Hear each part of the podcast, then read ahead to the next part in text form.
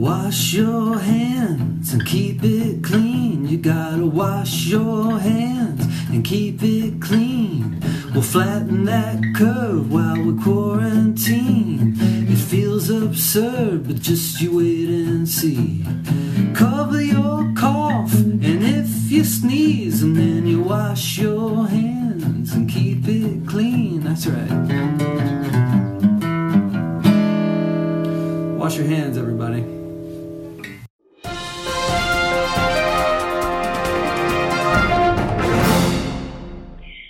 And welcome back to our Saturday Thrive Subscribe series, COVID 19 Practice Pearls. Today, we know that experts are saying that testing is the biggest obstacle to reopening our communities. We know community pharmacy can play a large role helping to manage the pandemic, um, along really among the majority of COVID 19 patients that we'll see that have mild or moderate um, symptoms. Within our pharmacies, um, I know we all were are familiar with the announcement that went out on April 8th, where the U.S. Department of Health and Human Services issued guidance around authorizing licensed pharmacists to order and administer COVID 19 tests, which includes the serology tests um, that the FDA has authorized. So, public health officials and political leaders are all warning that most of the states are not conducting a sufficient number of COVID 19 tests to monitor how the virus is spreading and its extent in a way that would allow Americans to safely return to work.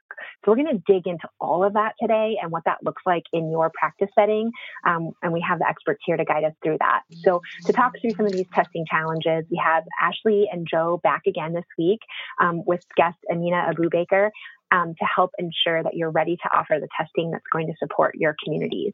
So, with that, Joe and Ashley, thank you so much for being here with us again today. And I'm going to turn it over to you. Thanks, everybody, for jumping on. Thanks uh, uh, for that uh, introduction. And, and uh, we're excited today. We've got a, a guest who, who's a really good friend of, of both Ashley and, and myself today. So, we're excited to have um, not only another good friend on, on the uh, the podcast today, but somebody who who's super knowledgeable in this this whole area of COVID testing and what's available out there in testing. Um, as always, uh, those of you who are on with us live right now, we encourage you to send us um, send us you know your ideas your thoughts your questions send us what you're doing your best practices that you're currently doing in your pharmacy on the topic so we can share it with the group um, so I'll hand it off to Ashley uh, Branham. Ashley. Yeah. Hey, good afternoon, everybody, and, thanks again for, for spending um, your day or a portion of your day with us. Um, when, when the announcement came out around pharmacists um, authorized um, opportunity to um, administer and order um, COVID 19 tests. I think we began to talk about that even within our own pharmacy and, and talk about what's feasible and, and how do you, you know, what what's going to change in the workflow. All of these questions started to arise if, if it was a good fit for us to do that in our communities or not. And um, as, as, Joe and I began to talk about this, we thought, well, we got to bring somebody in on, on, on this call to talk about it because we imagine many of you are having some of the same questions about um, um, just the real practical issues of there's there's fear of having um, folks with potential COVID, positive COVID um, around your pharmacy, around your employees already in a time when we have limited um, PPE, and um, you know how much does it cost? Do you need a CLIA waiver? Do you all of these all of these questions are, are um, starting to rise, and we thought we would use some time to talk about it today. And of course, as Joe mentioned, if you have any thoughts about this topic today and um, and and we'd love to hear it and share. That's what this is about: is sharing of best practices. And we definitely think um, there's a there's a space for pharmacies and particularly community pharmacies um, to be able to administer this test. So um, for those of you who are contemplating it, um, that's what today's topic is going to be about. Um, so with that, I, would love to turn it over, Joe. Unless you have anything else, yep. let's, let's, invite Amina on and um, just um, start kind of the discussion around what are the what are the things we need to consider to jump on this opportunity? Yeah. So I mean, you, you've I've heard you do uh, no less than probably five um, webinars on the the subject, and I've heard each one as kind of one after another each day. you know the information has changed as rapidly as as everything associated with COVID on it. So give us a, a 30,000 foot view of, uh, in terms of testing, of where we stand as of right now. And everybody listening, keep in mind that the, you know, we're recording this live now, but uh, as with yesterday, uh, as with last week's podcast, by the time the podcast was over, the announcement had been made to include pharmacists um, in the testing. So uh, that happened during our podcast last week. So we don't know what's happening right now during this podcast as we speak. So just keep in mind that what we're telling you today may change tomorrow. So Amina, tell us from a 30,000 foot view, just a 30 second overview of where we are with with uh, with COVID testing.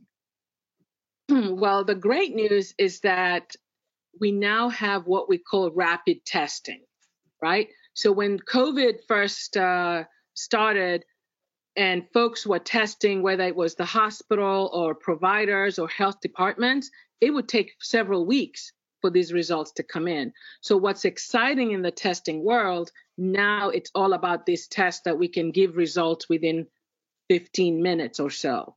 So also it's looking at accessibility for pharmacists is why this podcast or what this movement and me doing webinars is so important because we have just personal friends who were having symptoms but the, no one no one was available to test them.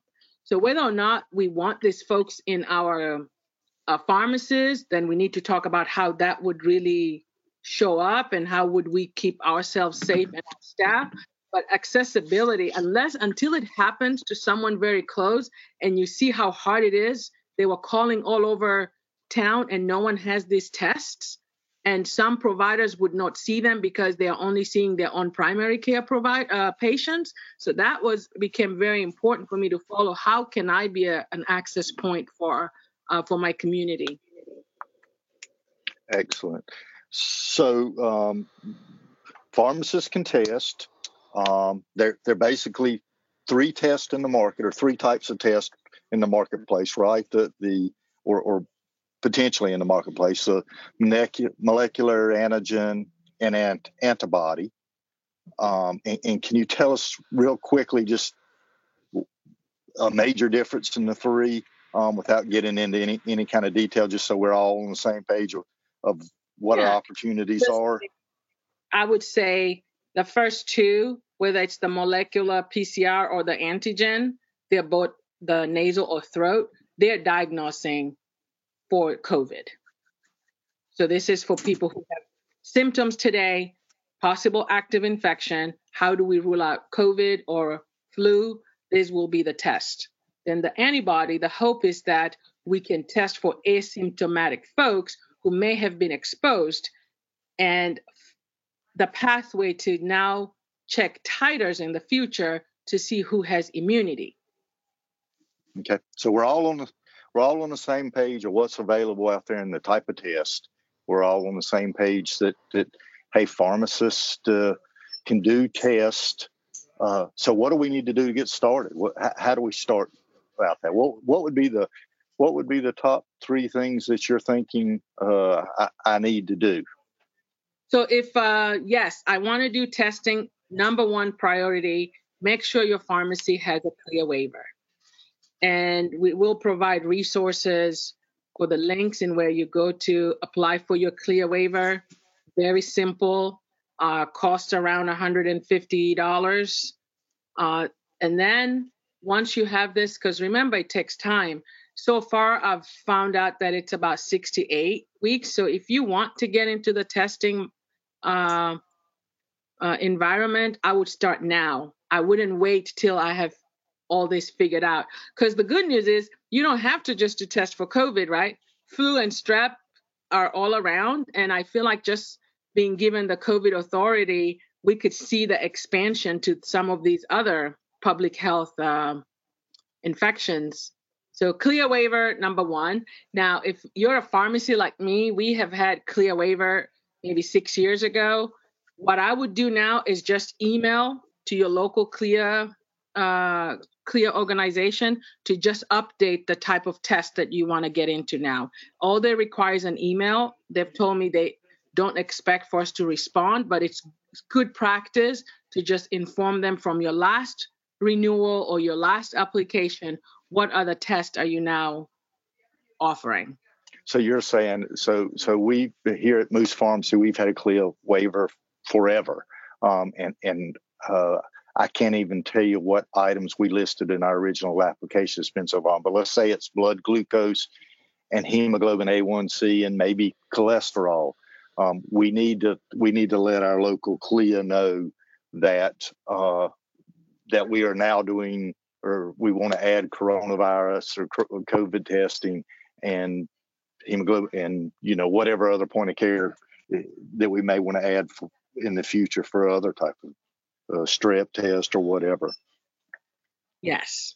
Okay, perfect. So I, I will say um, on the CLIA application, uh, if you go to NCPA's website, uh, there's a, a, great video by by Kurt um, and Hannah on there from the the NCA NCPA staff that walks you through how to fill out the the CLIA application is pretty straightforward. It's pretty simple, but it's worth watching this three or four minute video to get a to get a walkthrough, and they tell you basically what needs to go in each blank. So it's uh, you'll you'll find it's pretty prominent um, if you go to NCPA's COVID page. we'll there. be a, we'll be able to attach that um, or include it in the show notes as well, so um, you can look for the link in our show notes.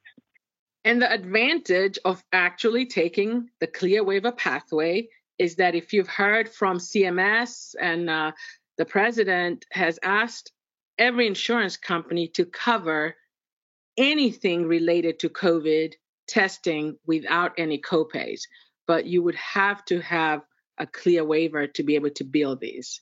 So that's another opportunity um, as opposed to wanting to do cash only you would have a payment method. So then once I get CLIA, I'm thinking, all right, now how do I educate my staff? Because everyone's already super nervous. We already closed our doors to do curbside uh, pickup or delivery or mail. So now, how do I go back and say, hey guys, we're going to invite a, a lot of people who may be sick that they want to find out that they have COVID into our pharmacy? So I had to think about where would we even do this test? So that would be something to consider in your pharmacy. Is it something you want to set up outside of your pharmacy, uh, like a, a private area with a tent? Or do you have uh, enough PPE for all your staff that the patients can come in one at a time? Where would they sit? Where would they wait? Those are other things to consider and every pharmacy is set up very differently. Because if I look at the example of our local physicians and the minute clinics, you're calling ahead to say that you want testing and you're just staying in your car. And someone's coming outside, handing you the the swabs, especially if you're doing the molecular or antigen, handing you your swab because now patients are allowed to do it by themselves. And then you st- step away. When they're done, you collect it and next patient. So that would be a good best practice for us to consider too. I mean, you're saying um, a lot of the the background information is tackled at the maybe over the phone before the patient even arrives. So their demographic information, maybe insurance information. That's all handled under a phone consult prior to arrival, and perhaps an appointment time set up. Maybe it's just um, a drive-by, you know, option where they can call almost like a curbside pickup of their medicine. They can call and, and call in their demographic information and then um, get more information about getting that test yes. um, at the curbside or wherever your facility designates that to occur. Okay, good. And then once the staff feels safe, is to also make sure we we're going to have continuous supply of PPE you know that's been um, an, an ongoing issue and uh, now it's good that we, you could have a surgical mask but then probably getting those shields i've been seeing a lot of those uh, face shields that might be more economical than the the N95s and the K95s because I tried to order more today. Our wholesaler doesn't have them. So just thinking about what other methods we would have for protection that's going to be economical moving forward as well. I mean, I know that you're kind of still thinking through this process for your side as well, and just curious about. Um, we we simply don't want to administer the test and let them drive away with results, whether it's positive or negative, without a plan for follow up. Have you have you had any thoughts around you know what? We've been go back to primary care. What what are you thinking around follow up in terms of after the test is conducted? Yeah, so we've been trying to work through an algorithm. So first, it's kind of like we want to screen over the phone to see why you know folks what are the symptoms, what's going on. Uh, to we're trying to find if they're high risk. Then immediately after the test, to send them to their provider, or we're even thinking through if they're high risk, do we just want them to go see their provider? So those are some of the preliminary processes we're trying to put together. Uh, so yeah, so getting the screening up front of the questions, where have you been, uh, things like that, and then once they come in and we do that test, is we have to hand the results. So if you're going to do the like the Abbott Now, I um, the ID Now by Abbott, that's kind of like 15 minutes. Then they just have to wait and do we just write the results and hand the patient, or do we do further counseling? And that's an antigen test. Those, yes. For as of today, no antibody test have a CLIA waiver. None of them. And I'll tell you the reason, which starts to make sense for me. It's simply because since the FDA is not taking their time to go through approval and validation, they had to think through which profession are they going to trust. So they've chosen to trust high complex labs because they may have policies and procedures, way to rule out false negative, false positive. Because they're already set up for complexity, that's the only folks who can do the antibody tests today that are just through notification by FDA.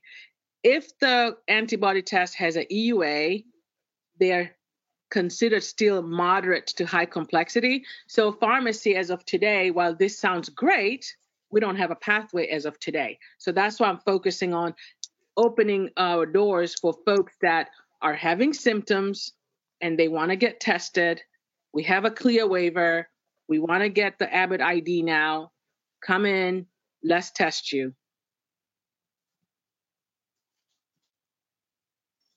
Yes, Mina, for those that are starting to get into space too, are are they are we ordering directly from the manufacturer of these tests, or do we anticipate wholesalers to eventually have access to the test?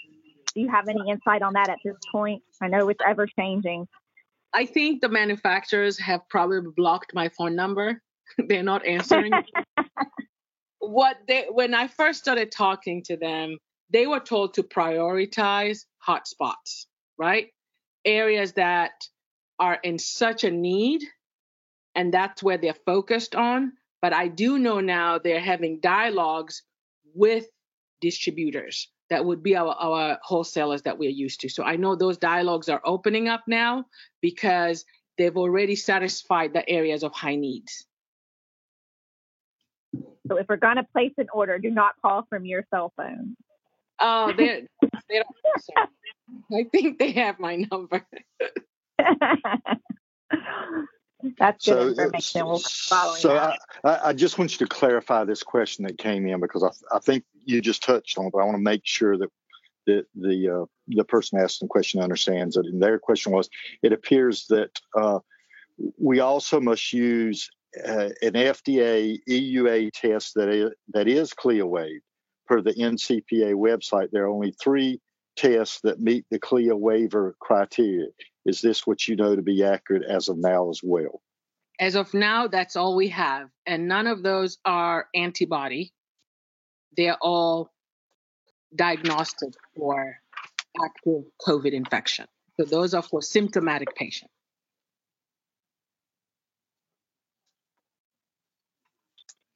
Thank you. Thank you, Francis. Um, so I also got a question about what is the recommendation for PPE, gloves, K, uh, N95 mask or N95 mask, shields? Um, is this enough for pharmacies to test? Uh, do we need gowns? Are there are there um, set criteria what we need in, in terms of PPE and the testing?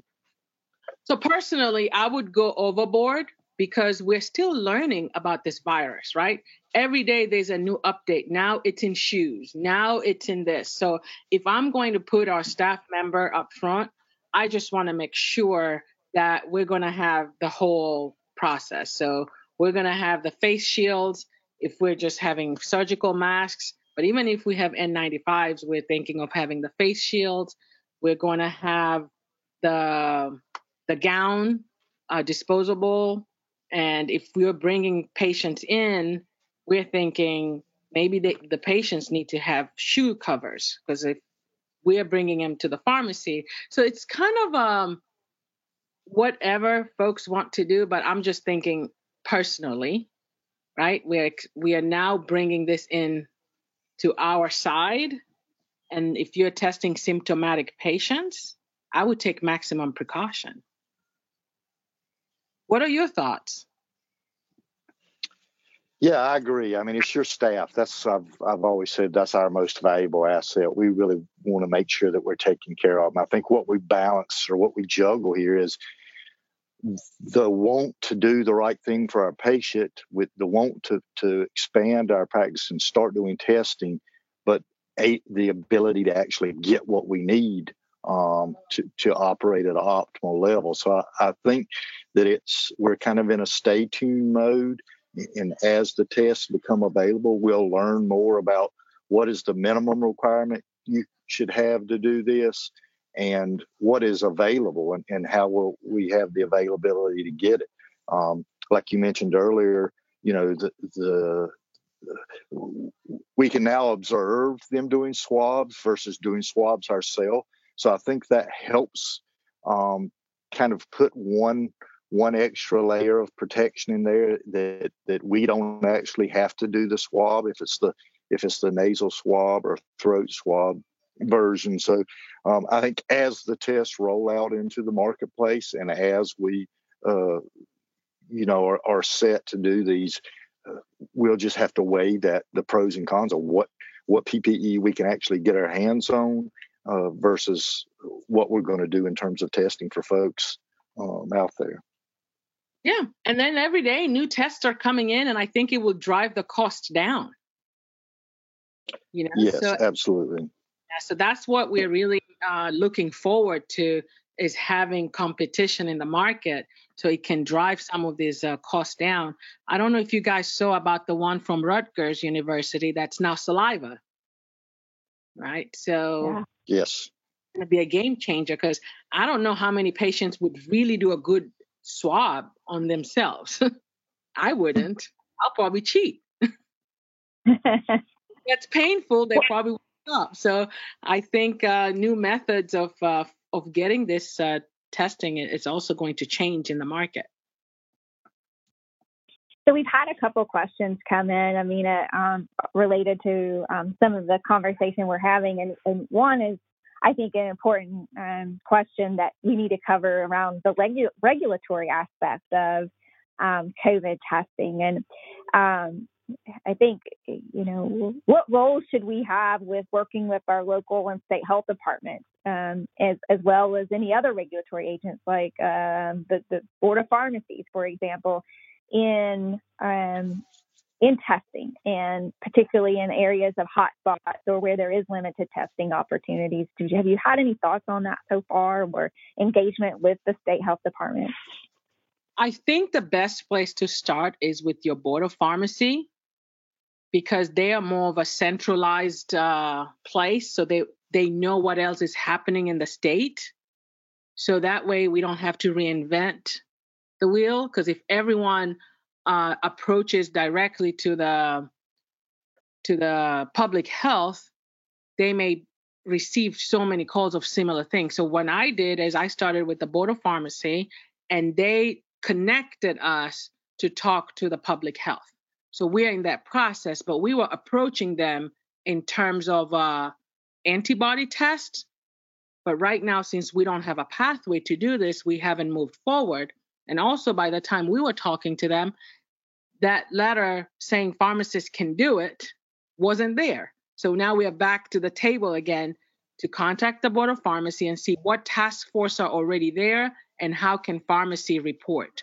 Because testing is one thing, but if we can't participate in painting a better picture of who's positive, then we're not really doing a good public health service. Perfect. Um, so uh, we, we know that we've got to get our CLIA waived. We know we've got to talk to our staff and get them comfortable. We know that we've got to find out where we're going to do this test. Is it something that's happening outside the pharmacy, something that's happening inside the pharmacy? Um, and we know the different types of tests. Um, we, we've got a good question from from somebody uh, on the podcast right now, Deborah Bowers. If we could uh, unmute Deborah's uh, line and let her her propose her question here. Can you Deborah, hear me? Can, yes. Okay. So my question is, what is the feasibility and liability or legality of us not actually doing the test, but just being a collection center and sending the test to the actual high complexity lab to do um, the actual test, do all the billing, etc. Um, considering right now there is no CLIA wave test. So to me, we're not even doing the point of care test, but we're actually fulfilling a need. Okay, so, right so just to get clarity, because there are three types. So are you talking about antibody? Because the others are CLIA wave. There are three CLIA wave tests currently for di- for actually testing for COVID nineteen, the active infection. So is that well, what? I, I guess I guess my biggest concern is for payment. Um, you know, all the all the models that I've seen right now are for just cash pay for the pharmacies. But I figure if you are with a um, if you if you are in combination with a lab, obviously you wouldn't be able to get the highest amount of payment because they would take a cut and you would take a cut. But that seems like it would be the easiest way to get into this and help quickly um, for so any kind of test. There's two parts to your question. Yes. If I say, you know what, I don't want to make an investment, I don't want to buy these supplies and get stuck with them, I want to partner with a lab. If you're a site, that lab themselves are carrying their liability because that's what if you guys don't know cvs and walgreens are not using any of their pharmacy staff or minute clinic. They have subcontract or contracted with a lab that's sending out their own staff and using their foot traffic as access point. So you don't have a legal liability if you're not the one testing and those um, authorizations are for those company and I know many labs do that. They can go off site and they update their CLIA, especially during a pandemic. CLIA allows them to tell what other sites they're going to go out. So you won't even be a collection as your pharmacy, you're just an access point. You'd be a real estate partner in that terms. You're giving them the real estate to to, to do this this test. It's like us going to do a health fair somewhere else or screen or immunize somewhere else, we're still responsible. So maybe the only liability you would add as um, a, a liability waiver because I remember we went to do immunizations at a different organization and they wanted us to add their site as our on our liability certificate. So maybe that would be a good best practice. Again, I'm not a legal person, but maybe if they're coming to you, could they add your site? So if someone falls or whatever that happens, you have um, your site on their liability holder. That would be a good question for us to talk to uh, legal folks, but it won't be the medical part. So we're running out of time here today. Um, I, I, thank everybody for getting on. Amina, as always, I uh, enjoy talking with you. Uh, COVIDbestpractices.com. Uh, a lot of great information there to learn about the CLIA and how to fill out the CLIA uh, waiver application. You can go to ncpa.org's uh, website to learn how to do that. There's a great video to to walk you through that. As always, we want you to send us your best practices. Let's say you've developed a checklist that you have um, before you start doing uh, testing at your site, or you've got a you've got a checklist in in terms of PPE or uh, anything that you're doing, or you've developed a protocol around how you're going to do testing once it rolls out, or or you've got screening forms, any of that type of information, we would love for you to send that to us. Um, and uh, Ashley help me with the website, the email address they send that to. It is COVID at cpesn.com. Yes, thank you. Send that to COVID at cpesn.com. We love to share. That's what we're all about is sharing these best practices. So so send us your um, information. If you want us to keep it anonymous, we can we can make it anonymous and just just put uh, your things out there. So, uh, again, uh, Amina, I want to uh, let you take us home today. Uh, any final words you want to leave the group with today? Let's be awesome together. I think uh, being given the opportunity to order test is such a big step. I want pharmacists to take it seriously and be responsible, be able to communicate with your local CLIA, get the right pathways, and yes, uh, let's see what this uh, takes us in the future. I hope it's a, a, a really kicking us out to the future faster than we would without COVID.